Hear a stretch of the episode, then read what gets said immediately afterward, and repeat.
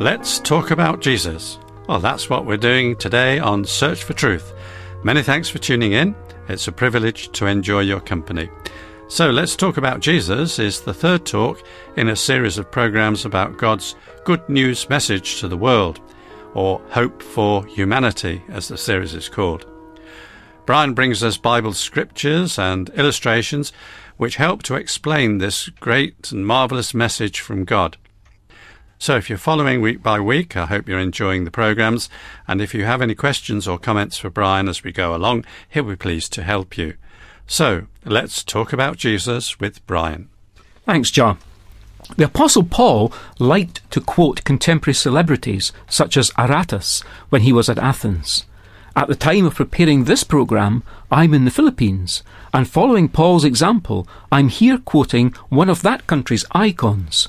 Jose Rizal once said, "One only dies once, and if one does not die well, a good opportunity is lost and will not present itself again." A statement like that has a resonance with many Filipinos and leads easily into how various Bible writers have developed that same point of life's one certain event and what lies beyond it. The Apostle Paul himself talked about death being gain, provided we share his assurance that when we depart this life, we will be with Christ. That, and that alone, would be dying well and making the most of the opportunity.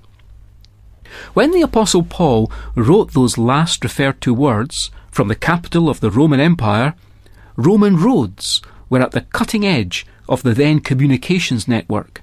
Nowadays, of course, it's the superhighway of cyberspace that dominates our communications, and I'm making use of it as I prepare this, an updated medium for an unchanged message.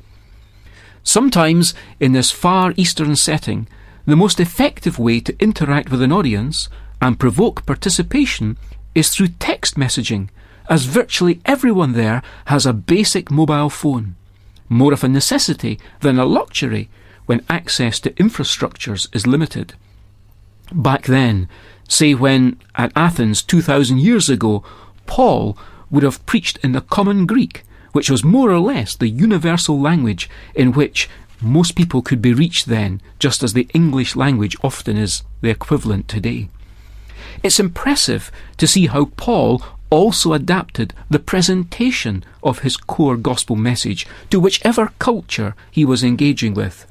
To Jewish audiences, he styled it around the theme of updating their expectations surrounding God's kingdom. But since this wasn't relevant background, as far as Gentiles were concerned, Paul used a different approach for them. At Athens, he tapped into their religious uncertainty and their quest for new discoveries. As he introduces God to the people of Athens, he begins with the observation that they're worshipping something other than the real Creator God.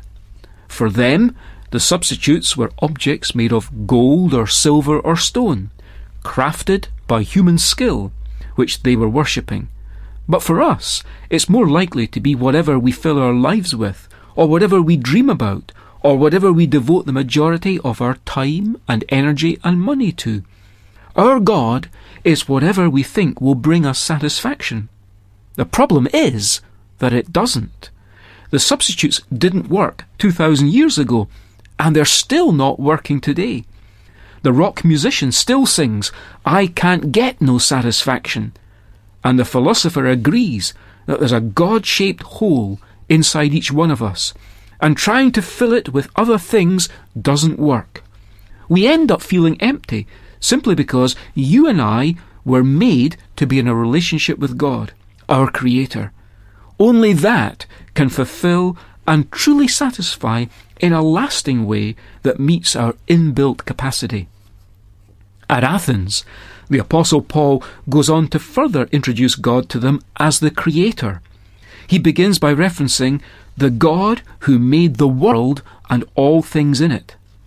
A typhoon blowing through a junk shop has no chance of rearranging all the scrap and junk randomly in such a way that a brand new, fully working car appears. Time and chance alone cannot create a universe like ours. Things cannot make themselves all by themselves. It's a fantasy to think that the laws of physics can actually bring into existence the reality which they merely describe.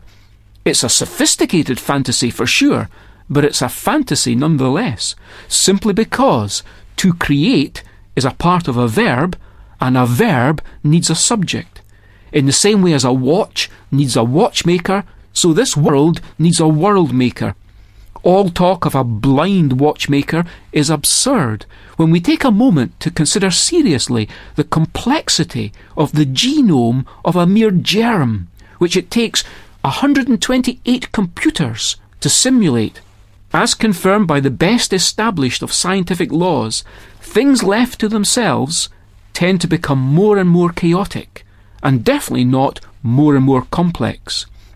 When even what we think of as the simplest things turn out to be very, very complex, we need to rethink the fairy tale that once upon a time it all emerged from nothingness by pure random chance and gradually made itself complicated over deep time. The judgment of the Bible on those who reject the clear evidence of a supernatural designer is that they are being willfully ignorant. And Paul was trying to end the time of ignorance when at Athens by telling them that the world maker is the one whom the Bible introduces as God. What's more, it tells us later on in the New Testament that he's come as near as breathing.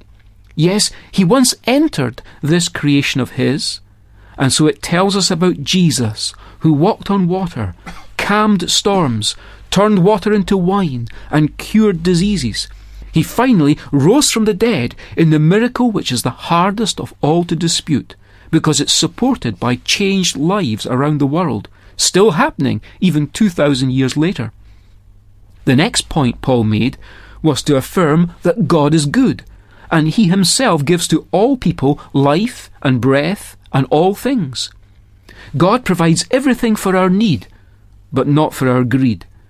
God provides us with everything we need to enjoy life.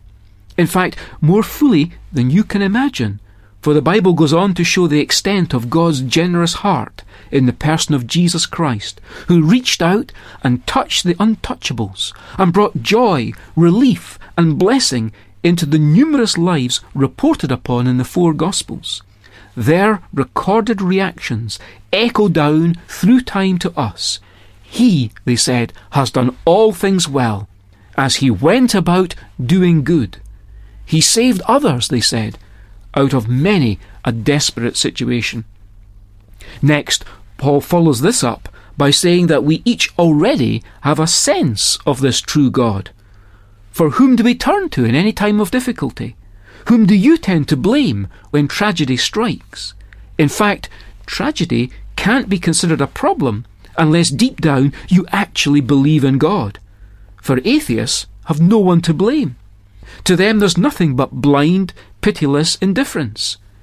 Equally, atheists have no one to express their gratitude to. It's not convincing, is it? Instinctively, we reach out for God, especially for comfort in our troubles, and express our hurt and anguish in our confusion. If only we could connect more strongly with the reality Paul expressed to the Athenians. God is not far from each one of us, he said, for in him we live and move and exist. But we can know so much more when once we encounter God in Jesus Christ. There was always a point to Paul's preaching. He preached for a verdict. He left the audience in no doubt as to what response was being looked for. At Athens, he tells them God had overlooked the times of ignorance, but was now declaring to them their need to repent in view of the day already appointed for God's judgment, when he will judge the world in righteousness through the man whom he's appointed, even the one he's raised from the dead, Jesus Christ. We'll all stand before God's appointed judge. He's the same one who once hung on the cross, judged by the world. Once judged by the world and bearing the world's judgment, he will soon judge the world. but he will judge us in righteousness.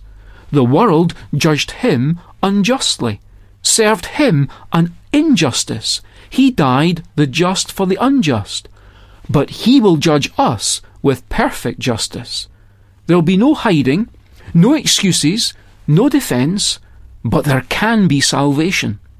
There's one condition, and one only, and it's this, that you repent and take up the pardon that God's now offering at this time. About the year eighteen thirty, a man named George Wilson killed a government employee who caught him in the act of robbing the U S mails. Wilson was tried and sentenced to be hanged. The President of the United States, Andrew Jackson, having been prevailed upon by the accused friends, sent Wilson a pardon. But Wilson did a strange thing. He refused to accept the pardon. No one seemed to know what to do because of this, so Wilson's case was sent to the United States Supreme Court. Chief Justice Marshall wrote this verdict. A pardon is a slip of paper, the value of which is determined by the acceptance of the person to be pardoned. If it is refused, it is no pardon. George Wilson must therefore be hanged. And so he was. If we refuse the pardon which God offers now, we too will be sentenced.